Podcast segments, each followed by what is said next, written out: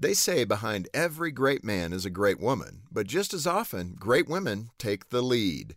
In 1865, Emily Roebling married her husband, Washington. He was the chief engineer who oversaw construction of the Brooklyn Bridge in New York City. Two years into the project, Washington developed decompression sickness while he was working underwater. He was debilitated so severely that he lay bedridden for nearly a decade. Meanwhile, there was still a bridge to be built, and so Emily, who had engineering experience herself, took over her husband's responsibilities.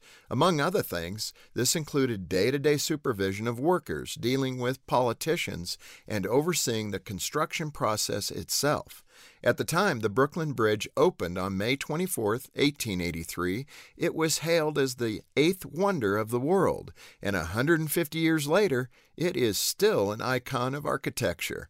From Emily Roebling to Susan B. Anthony, Rosa Parks, and beyond, women have always played a crucial role in our country becoming what it is today.